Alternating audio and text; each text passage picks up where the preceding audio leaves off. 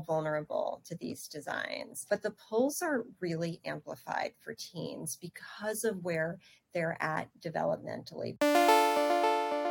You're listening to the Mindful Mama podcast, episode number 372. Today, we're talking about screens, what parents are missing, with Emily Weinstein and Carrie James.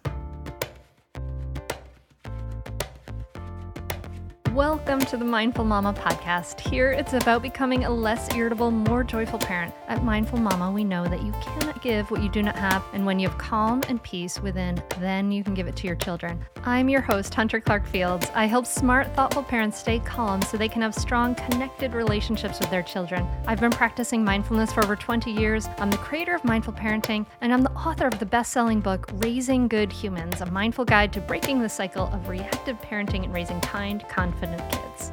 Hey, welcome back to the Mindful Mama podcast. So glad you're here. If you haven't done so yet, hit that subscribe button so you never miss an episode. And if you've ever gotten any value from this episode or this podcast in general, please do me a favor go to Apple Podcast and leave us a rating and review.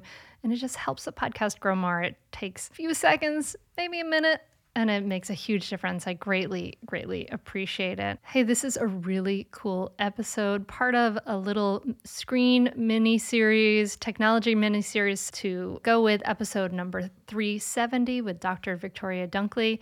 And today I'm sitting down with doctors Emily Weinstein and Carrie James, Harvard based researchers and authors of the new book, Behind Their Screens What Teens Are Facing and Adults Are Missing. You may have listened to episode number 370 or hear the sensational news about tech stories and want to run away to a cabin in the woods with no internet and devices for your kids, right? Can there be any good news about kids and tech? So I'm so excited to give you this conversation with Emily Weinstein and Carrie James, the authors of Behind Their Screens. And I found out that there are actually hidden benefits to tech. And that the conversation should be much more nuanced and there's a lot of complexities. So, we adults can get more curious and open minded about kids and tech. And that's what we are going to do in this episode. So, join me at the table as I talk to Emily Weinstein and Carrie James. Do you want to stop yelling and have your child listen to? Well, I have exciting news for you. If you're hearing this right now, it means that the doors to mindful parenting are open at mindfulparentingcourse.com. This only happens for a limited time, and it may be perfect for you if you want to be that patient, calm parent, but you're afraid of being walked all over, you're losing it, and you want to be that steady, peaceful parent. You don't have a cohesive method, and you take in bad advice like just count to one, two, three. Mindful parenting is an evidence based system that not only teaches you how to calm your reactivity, but offers you a ton of personal guidance. A lot of other parenting coaches talk about the best way to respond to your child, but guess what? They don't walk you through the research proven practices that it really takes to create changes that actually last. Mindful parenting teaches you the specific steps to create cooperative, loving relationships for life. In mindful parenting, you can learn how to stay calm, even if you find yourself shouting hourly now. Be present for your child no matter what they're going through. Resolve conflicts easily without yelling or taking away the iPad. Set limits without your child resenting you for days afterward. And build trust between you and your child so that you avoid misery in the teen years. The doors are open now at mindfulparentingcourse.com. Unlike other programs in Mindful Parenting, we offer one on one coaching to every member and weekly drop in coaching sessions. Don't wait anymore. You and your kids are worth leveling up. Go to mindfulparentingcourse.com and join now before the doors close again. That's mindfulparentingcourse.com. I'll see you there.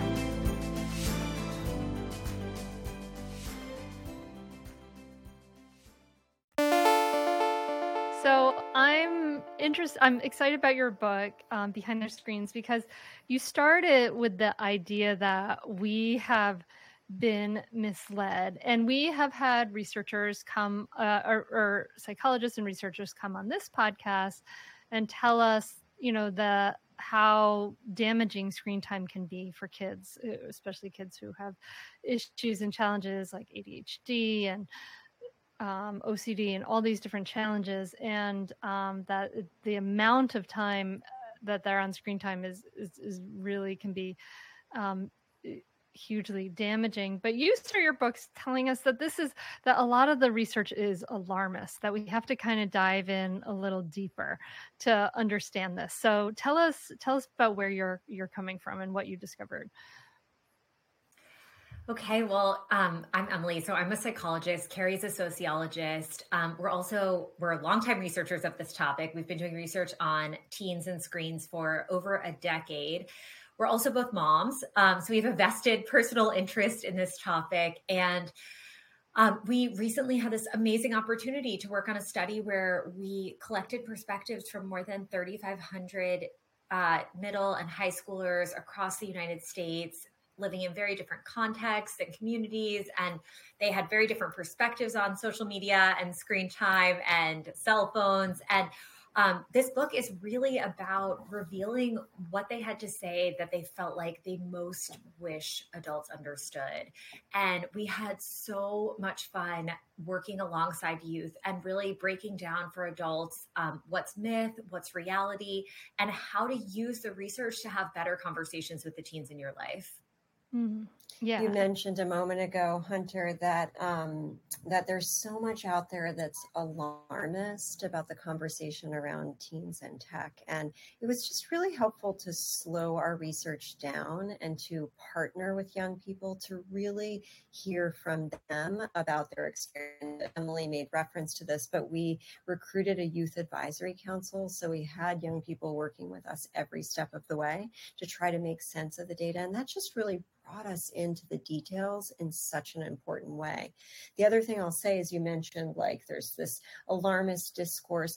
Um, a lot of it is often about screen time. And there are a couple of things that we learned that are really powerful when you really tune in to the particular and tune into details. And um, one is that screen time doesn't capture key differences in terms of what teens are doing on their screens or like differences across a given time amount of time that they're on their screen and the kinds of activities they're engaging in. So we often use this blanket terminology of screen time when we look to reduce it without zooming into what are some of the details. And that's that's one uh, way in which listening to teens shed light on what was happening. But the other piece is that teens are really different in how they're feeling or responding to the different things that they're doing on their screens. And so teens are not a monolith, they react differently. Some of them get sort of sucked into highlight reels and walk away from a time on Instagram feeling really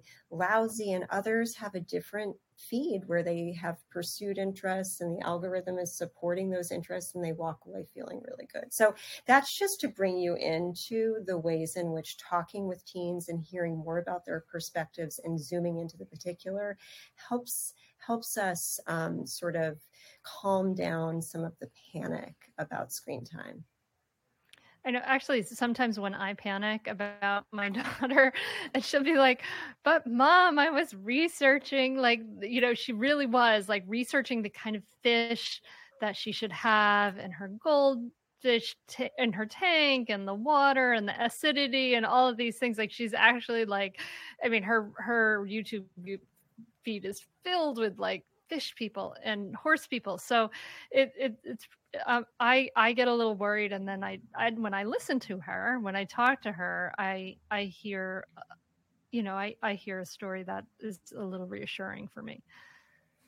And exactly what you said, paying attention to what she's actually doing during that screen time and how she's feeling as a result of it, that is one of the key things that we found is just so important. And one of the things that's happened is that there is just this incredible strong cultural narrative around the idea that just screens are bad.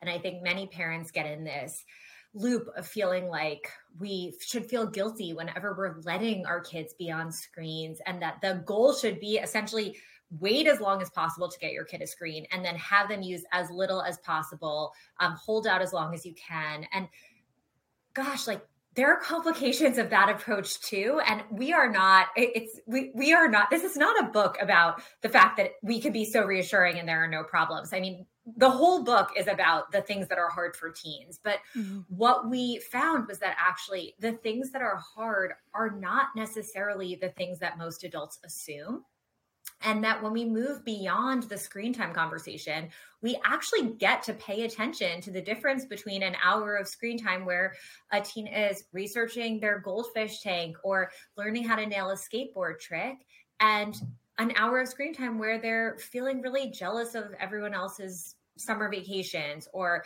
um, or looking at really depressing content that's clearly bringing them down and having a negative effect. And those differences matter so much. And so when we just gloss over them by saying, okay, one hour of screen time or two hours of screen time, we miss we miss too much of what's going on in our kids' lives behind their screens. Mm so um, so i i get that and i and i want to be like yes but then i also i worry about screen time for me right? Like i'm an adult and my you know and and i worry about you know am i am i getting sucked into my device too much? Am i not connecting with my peers too much? Like i worry about the other adults like when i go to the bus stop sometimes like to pick up my daughter instead of the adults hanging out who you know it's a, you have to drive there they're talking to each other they're all in their cars looking at their screens and i find that sad and pathetic. And it's like it's it's it's i, I worry that it's hurting us too. So if it's hurting us with kids whose brains are not as de- fully developed you know is there are harms that can come to them too Absolutely. We are all pulled to our screens. Um, we we know the pull. I mean, I I remember during the pandemic and when we were all at home together, homeschooling, my husband and I both working, and at the end of the workday, um, my my ten um, my twelve year old would come and try to pull me away from my computer and I just wanted to do one more thing. And I, I mean, we all feel that. Um, and it's really important to realize what are the particular features of apps and the technologies we use that make it so hard to to pull away. I mean, social media companies are very savvy at building in features like infinite scroll to make sure you never get to the end of a news feed or notification. There's notifications. There's a reason why they're red flags rather than blue or green because red flags are really, you know, kind of alarming and you want to get rid of it. You want to see and you also it taps into that neural mm-hmm. response and curiosity like i want i want to know who sent me a message it could be something really really important. So we're all vulnerable to these designs. Um, but the pulls are really amplified for teens because of where they're at developmentally, because they're primed to be so uh, concerned about connection with their peers, and, and that's normal and important. They're concerned about validation from peers. And so we just really have to understand that the collision of tech with their developmental stage makes it even harder for them to pull away. There's another thing that you named in your comment that is is really worth calling out and that we talk about in the book, which is this idea of um, what researchers sometimes call technoference, when technology is actually interfering with the qualities of our connections with one another and with our relationships. And one of the key questions when we say we have to move beyond screen time, it doesn't mean that the time we're spending doesn't matter. It means we have to get more specific about things like what are we doing on our screens? What are we not doing because we're on our screens? And how are we feeling as a result of it? What is an individual kid bringing to their screen experience that's maybe getting amplified? That's like the examples you were mentioning earlier, like their their own vulnerabilities and how those might be magnified. Um, those are all very real. And actually, it's not, we don't want to overlook those. In fact, what we want to do is look at them much more intentionally and recognize that there are times like technoference is absolutely crucial for us to pay more attention to. There are research studies pointing to the impacts it has on the quality of our parent child relationships, on the qualities of our connection with our friends and our romantic relationships and partners. Um, and teens are super aware of this we we talk in this book about this idea of um, the digital pacifier which was something that uh, teens were telling us about which was this idea of using your device for almost a kind of self-soothing um, because when you're in a social situation and you feel kind of awkward and you don't really know how to start a connection with someone or start a conversation, it's easier to just pull out your device and look like you're busy instead of look like you're awkward. And of course, this completely backfires in the sense that if I'm on my phone like this, you know, if I have my phone right in front of my face, it's even less likely that someone is going to approach me and start a conversation. And I've just made myself less accessible, not more. So that's kind of your example of the car line. I think that's a kind of screen time that is worth paying attention to because it's displacing the connection that you might otherwise have with other parents in the car line, maybe a moment of calm for yourself, of kind of wa- your mind wandering through other topics. Um, and that really does matter. You know, um, one thing that we haven't named as we've talked, we've we've gotten pulled in to this conversation mm-hmm. about digital habits is one of the big revelations from talking to teens is they actually worry about their digital habits too so like listening to them and you know it was much easier for them to tell us because we're not their parents and we weren't poised to take their devices away but they told us things like the app tiktok runs my life or i can't seem to pull away from social media they really recognized that this was hard and they didn't want to feel dysregulated. They don't want to feel like their habits are out of control. And so understanding that, like laying bare some of the real tensions that teens feel tapping into that, I think, allows us. We often say that we're in an us versus them battle with our kids over screens. But if we recognize that we're all feeling worried about that pull, then we can convert that to an us and them battle. And so we can roll up our sleeves and think together about how to combat the the pull of the screen. And we have some particular things that we've learned about ways adults can go about this. Um, I'll just name one thing, and then you know maybe Emily can give voice to um, some other. Well, one is to actually talk about some of those persuasive design features we were talking about a moment ago, like infinite scroll and notifications. Um, there's actually talking about those features and highlighting them is actually an evidence based practice. We have a couple of colleagues who ran a really interesting study where they talked with teens about persuasive design features, revealing the things that social media companies build into apps. But they also connected that conversation to values. They aligned that, that discussion with the kinds of values um, that teens hold dear. And making those connections was really important. Adolescents don't want to feel duped. You know, they're really mm. keen or, or keenly aware of when someone's trying to manipulate them and undercut their sense of autonomy, which is a key value, or they value justice and fairness. And the idea that a social media company is trying to trick them tapping into that sense of unfairness can really embolden or motivate teens to address some of those habits, especially if we know that deep down they are really worried about these things. That's uh, hopeful for me because I did make my daughters watch the documentary about social media that came out last year that I'm blanking on the name of it now, but I I did the social dilemma. The social dilemma. Yes, I did say you have to watch this to educate them, and you know they ah. grumbled a bit, but I'm glad that they are. At least we had this information and that that you know that information about the persuasive design and and things like that because it sounds like what i'm hearing from you guys is that it's it's it's similar to so many aspects of parenting where we don't want to get into that us versus them battle you know that never helps anybody. It just creates resistance and then you don't have you lose your influence right? The more you use your power you lose your influence.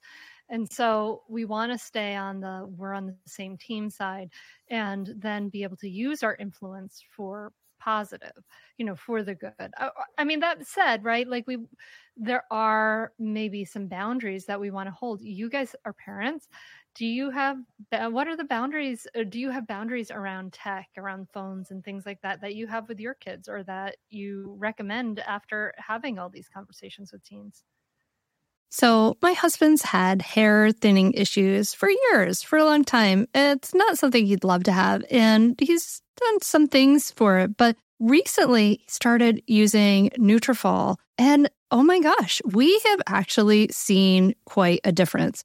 Did you know that for women, hair thinning happens in approximately one in two women? And if you're among them, I want you to know that you're definitely not alone. It's normal, but it's not openly talked about, and going through it can feel lonely and frustrating. But you can join over 1 million people who are doing something about it with Nutrafol.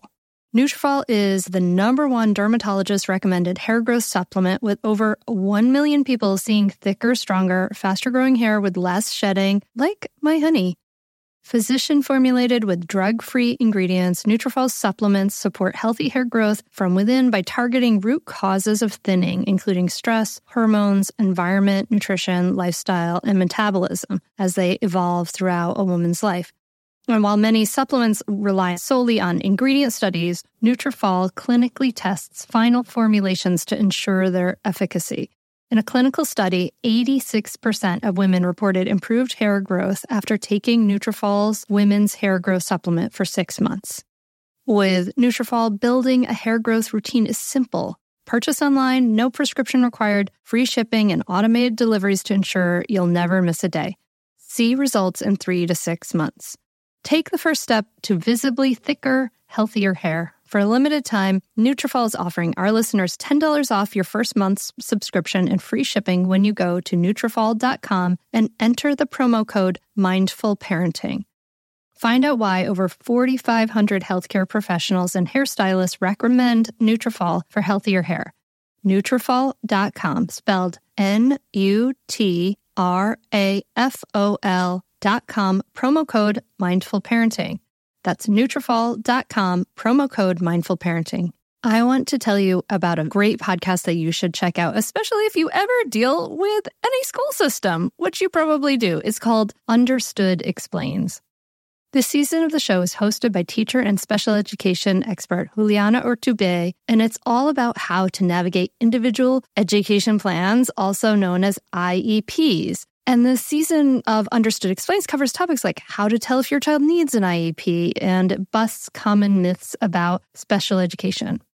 So I checked out the episode on the difference between IEPs and 504 plans because my daughter Maggie uses a 504 plan and it was really, really helpful. It went over all the differences, which one's better, how to get them, different myths and what your rights are, all kinds of different things that you should understand if your child may need extra help in education through an IEP or a 504 plan. The tone is super helpful, friendly, and smart. I highly recommend you check it out. To listen to Understood Explains, just search for Understood Explains in your podcast app. That's it. Understood Explains. Emily, do you want to jump yes, in? Yes, is the short answer. okay, I'll start first. So I, Carrie and I, while we were doing this research, I'll just say we're parenting kids from zero to 17. So we have had the whole kind of spectrum of child development in our own households as we've been doing this. And I'm at the younger end of the spectrum. So I'll talk a little bit about the early childhood stage and then pass to Carrie for the tween and teen um, boundaries. So I'll say the first thing, which actually is relevant to early childhood, but also throughout development, is that an uncomfortable truth is that we have to take a really hard look at our own tech habits and what we're modeling to our kids around the ways that we interact with devices. Um, even from, I could not believe from the earliest ages, my daughter was so aware of when I was distracted by my phone, of when my eyes were on the screen. And this is actually something that is borne out by other research studies. Like it, you can watch these videos of these paradigms where kids watch, are looking on, trying to get their parents' attention while the parents' eyes are glued to the phone. And it's it's hard to watch. It feels painful. It's like kind of the the evolution of what was like early attachment research, if listeners are familiar with that. But um, imagine just like looking on at this little baby, like trying so hard to get their parents' attention, and the parent just eyes on the screen. And the truth is that a lot of us, I think, fall into that category at one time or another where we're distracted and we're not connecting because of it. Um, so the first thing is that engaging with this research made me take a really hard look at my own habits and recognize that the pull of the screen is really strong and that sometimes it undercuts the intentions and values that I have around the kind of parent I want to be, um, which is present and engaged, especially like connecting, you know, connecting with connecting with my family. Um, so I started noting moments and times of the day when I was really vulnerable to falling into the kinds of tech habits that I didn't want. Um, one example is bedtime in my house. Like when it goes on into, you know, the second hour of resistance and story, 52 stories, I would find that I would start to get kind of curious, like what, what came into my email inbox and maybe I'm getting a little frustrated. And I would all of a sudden just like be like, oh, I'll just quickly check my email but I really don't want to be a parent who is doing bedtime with little little kids checking my phone and being on email. And so I realized that if I wanted to resist that pull, it actually wasn't enough to just say I'm not going to check my phone. I had to leave my phone downstairs or outside of the bedroom so that it was not physically within my arm's reach. Um, and that's just an example of recognizing like we know the design features are powerful and the pull of the screen is strong. And so we have to make like behavioral changes to our setup to align our family life with the kinds of things we want for it. That's just one example for mm-hmm. me. Carrie, do you want to jump in? Yeah. I think that's so important. Like um, though, uh, I want to thank you for that example because it's so practical, and that and that we think we have this like all-encompassing willpower, and I can just be like, oh yeah i won't pay attention to it but we have to get real with ourselves like no i actually you know need to leave it downstairs so you know i'm not like you know all our phones in our house are downstairs at night so nobody like gets up and is like oh let me look at this thing right like we have to be practical about our limitations and Hunter, we can actually level up the impact of those kinds of changes when we name them out loud and we kind of narrate our thought mm-hmm. process, especially mm-hmm. as kids get older.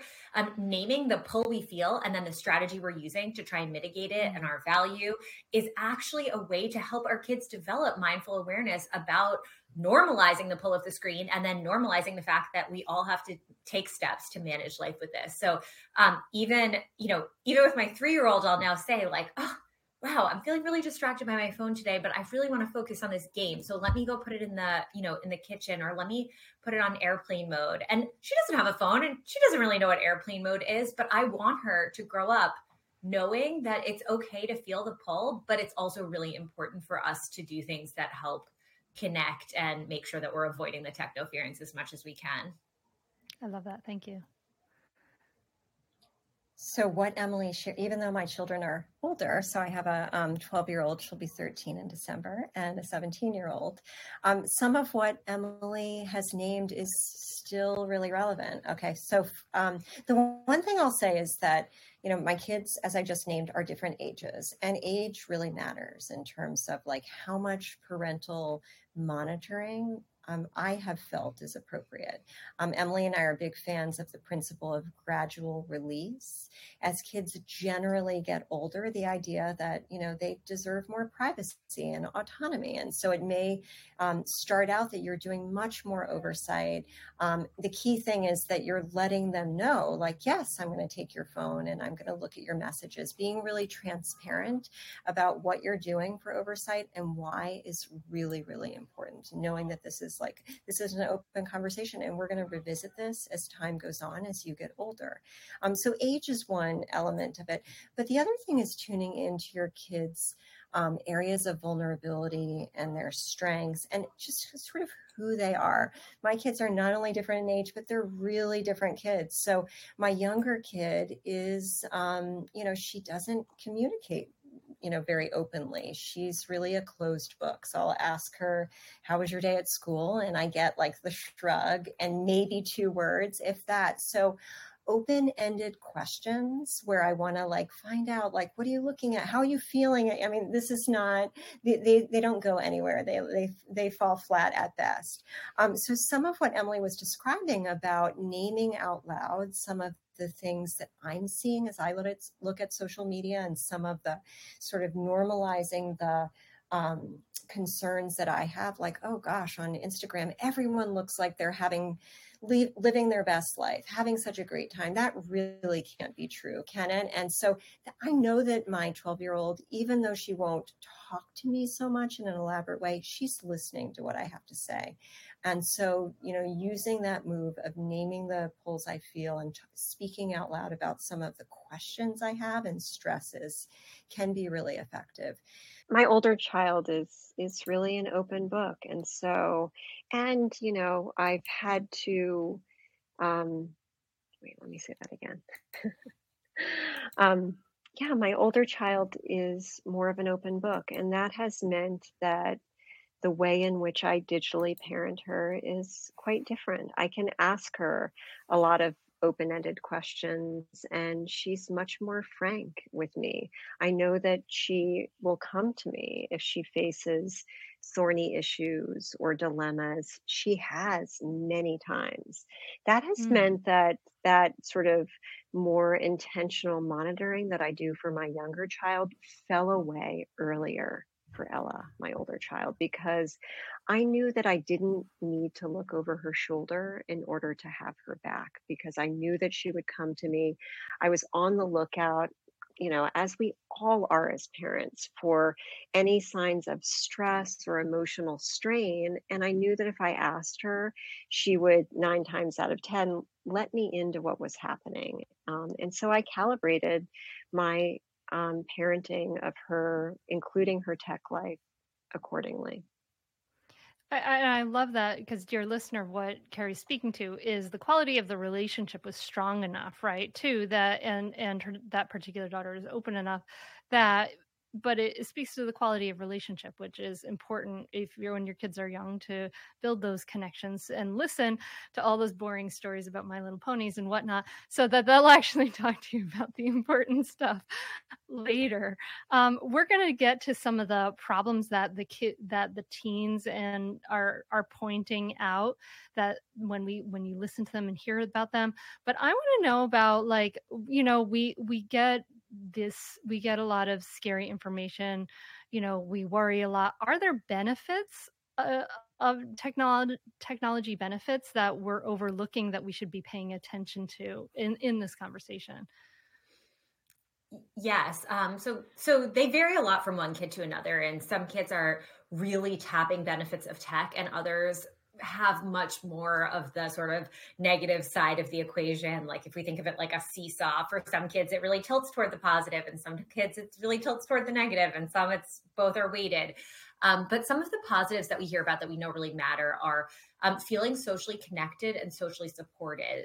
Really important in adolescence in general for for kids' feelings of well-being to feel connected and supported to um, by others and there are kids and teens for whom actually like staying connected to cousins who live far away or to friends from summer camp those are really important positives and they make teens feel like i'm getting closer with these people and I, am not as isolated um, there are obviously ways that social media gives us the complete opposite experience in some cases and for some people. So that's not to overlook the ways it can lead us to feeling disconnected, but the social upsides can be extremely meaningful. And especially if you have a kid who is struggling to feel connected to friends in person, maybe they struggle with some anxiety socially and it's hard for them to build relationships. If they are using Discord or Snapchat or whatever it is to um, feel like they can express themselves and build those relationships and you feel like that is a good thing like you are right. Don't don't overlook that gut instinct. That can be that can be really meaningful.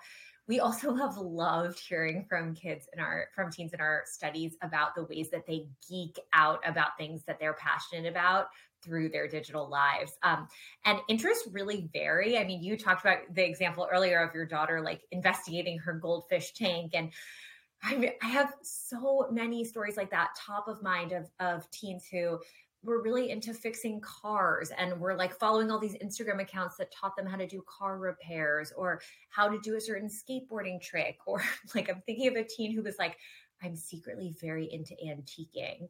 Um, and the list just goes on and on, like art techniques. And so I think that's another huge positive. I mean, developing interest and mastery around skills and interests is actually another really important contributor to self-esteem and, and to well-being. And many teens are using social media around that. BookTok is another great example where teens are using TikTok to like source book recommendations and provide their own book reviews. Um, so those are those are two big ones that come to mind for me. Carrie, what about for you? Well, definitely, um, and this cuts both ways. It's a double-edged sword, but the opportunity to lean into civic and political interests that young people have. This has been a long time um, area of interest for Emily and me, which is how social media and um, and young people's civic inclinations really intersect with one another how they use social media to learn about certain causes and to speak out on things that they care about and even get involved in mobilizing people setting up petitions or organizing rallies and using social media as a space to um, to get people involved even engaging in conversations. There is certainly as i mentioned before an underbelly to this. It can be really challenging but we know that from talking to enough teens that there are enormous empowering upsides to using social media for civic purposes. Are you overwhelmed by the things that get in the way of you doing what you want to do? Are you looking for ways to simplify life to better align with your values? Do you want to create space in your schedule so you have room for more of the good stuff? Play, joy, relationships, gratitude, and more? If you answered yes to any of these questions, I invite you to check out Edit Your Life, a podcast to help you edit the unnecessary from your life so you have more room to enjoy the awesome. Through episodes with me, Christine Koh, and a range of super smart, compassionate, and thoughtful guests, you'll come away with big picture insights and practical ways to declutter your home, schedule, and mental space without getting bogged down by perfection. I have always believed that small moments and actions matter tremendously. My goal is to help you find agency and space in your life through doable baby steps that will leave you feeling accomplished instead of overwhelmed. Check out Edit Your Life wherever you enjoy your podcasts. Feel like you're the martyr in your family? You're not alone. Hey, this is Joanne and Brie, and we're from the No Guilt Mom podcast. Brie, we talk to a lot of moms. Yeah, we sure do. And if you're a mom who has a to-do list that is so massive that you get overwhelmed and you shut down, or if you fall into the habit of doing everything for everyone and don't know how to change it, we can help you become a no guilt mom. We're going to take you from family martyr to family model. That's role model, so that you role model the behavior that you want to see out of your kids. You're going to go from being tired and overwhelmed to energized and guilt free. Every week, you'll get actionable strategies that you can implement right away from the experts that we interview and from us. We also have a whole lot of fun. So check out the No Guilt Mom podcast everywhere you listen to your favorite shows. Yeah, I mean, I, I could see that. I mean, you know, as I've talked to some people about some some things, dangers around tech and screen time, one of the things that you know that I've seen as a positive in my kid's life is is um well, it, not the civic thing, but my you know my daughter keeping you know that friendship uh, with her best friend who lives a half an hour away and they've been friends since they're 18 months old you know and and she they play minecraft together and talk the whole time you know and and i i to in my mind that's clearly a positive. They're doing something that's you know creative that they're into and they're doing it together. And often the little sister will kind of sit in on and they all hang out the three of them because of this the the ability to do this because the technology Absolutely. I mean, uh, and my my older daughter was a big Minecraft uh, fan as well. Uh, and funny, she drifted back into it during the pandemic. She got really involved again. And and what's so interesting, it's such a creative space. But what's really interesting about gaming is that it often becomes so much more than like the app or the game. It becomes a place where, you know, kids are connected, like your daughter and, and her friend.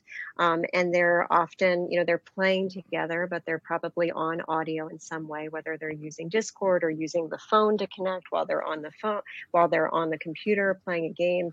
Um, and they drift into talking about really meaningful things like things that may be like stressing them out or upsetting them. We had one teen in our study talk about how he, um, you know, connected with a whole bunch of gamers and set up this special dedicated Discord channel to just like talking about um, things that were on their minds that were hard and sharing advice for one another. And it started with gaming, but it became so much more. That's so cool. Okay, so there's some benefits that we shouldn't overlook.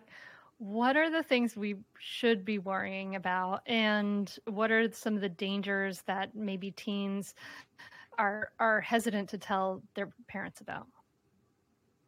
Well, we talked about habits, which is definitely a mm-hmm. big one helping around the pull of the screen and setting boundaries that really support healthy healthy habits is a big one um, another thing that teens told us they really wish adults better understood.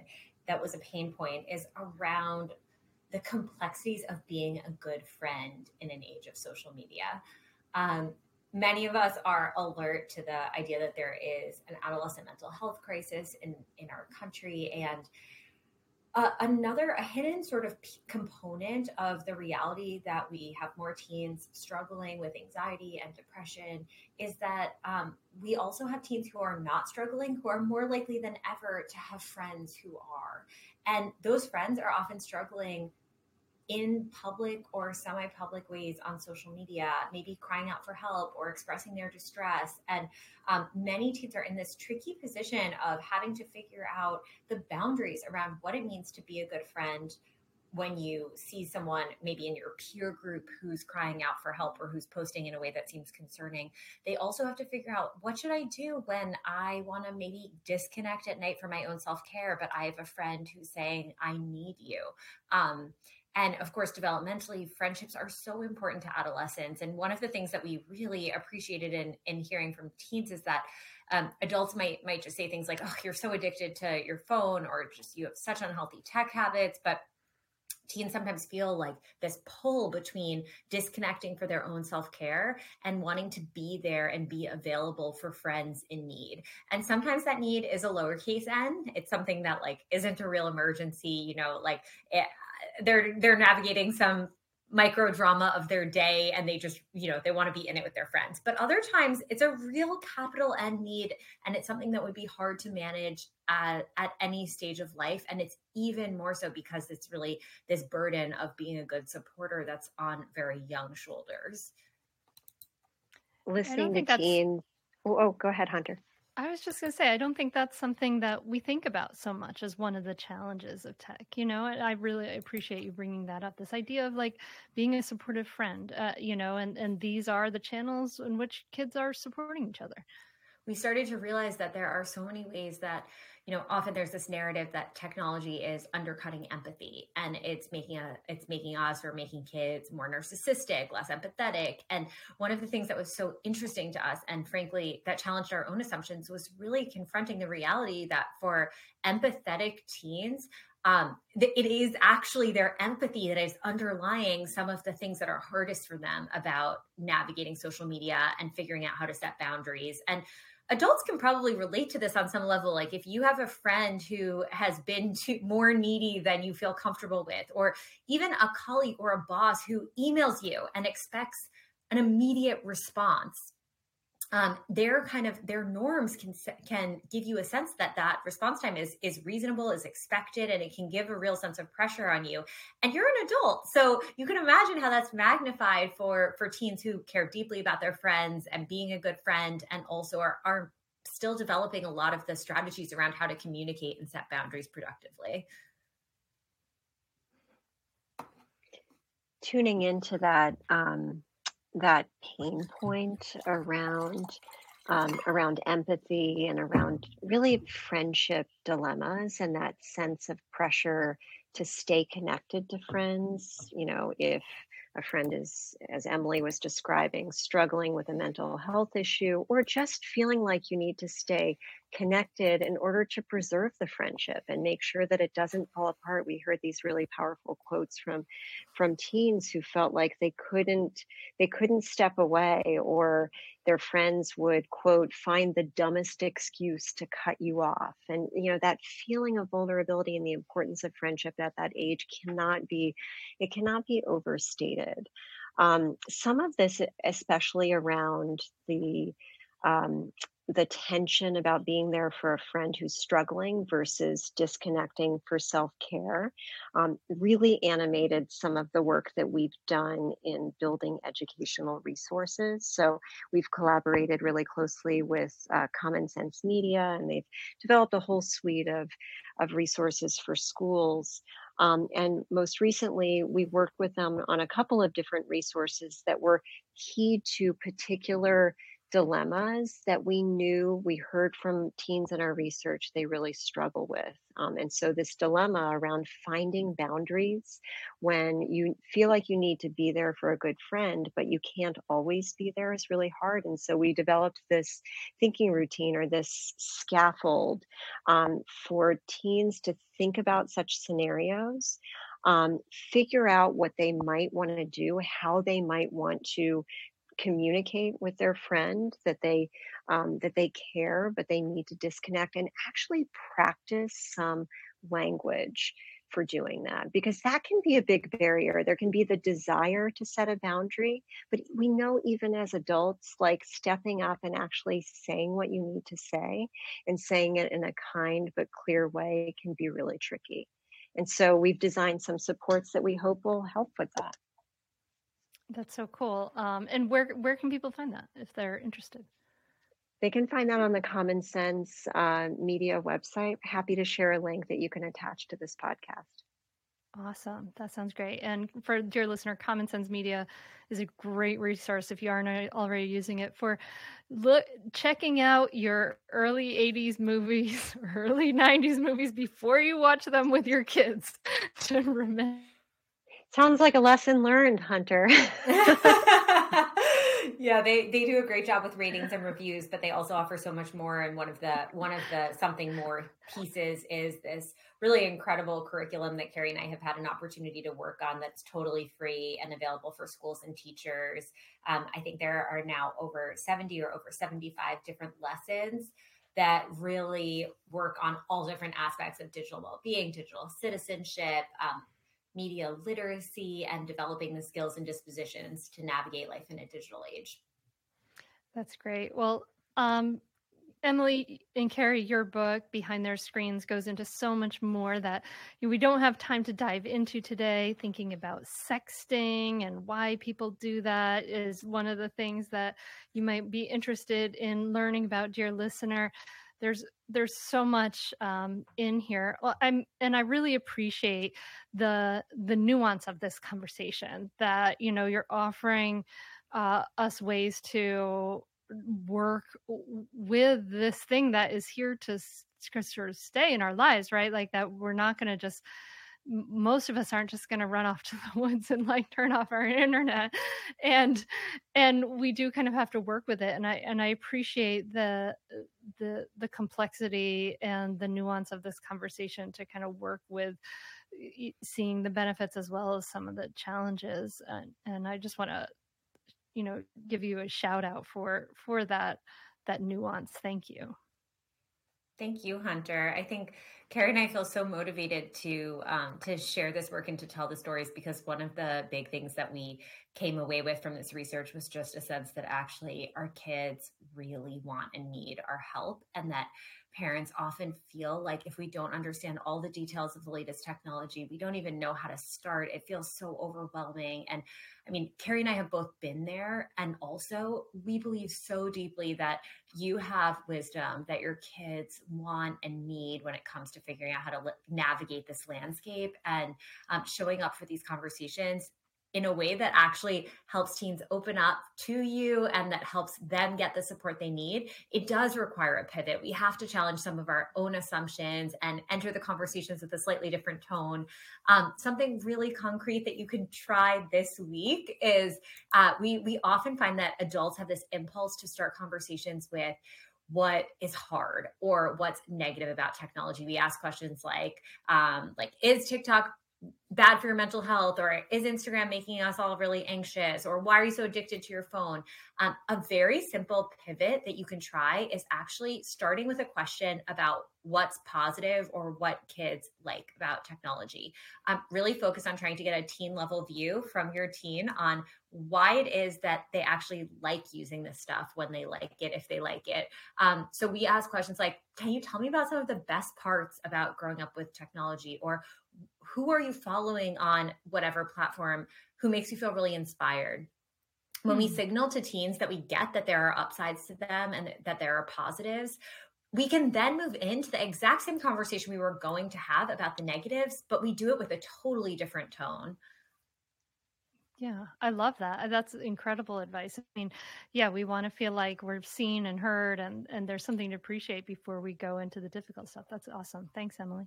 Well, thank you guys both for this conversation. I appreciate it so much. Um, it, is is there anything we missed at all that you want to leave the listener with besides that?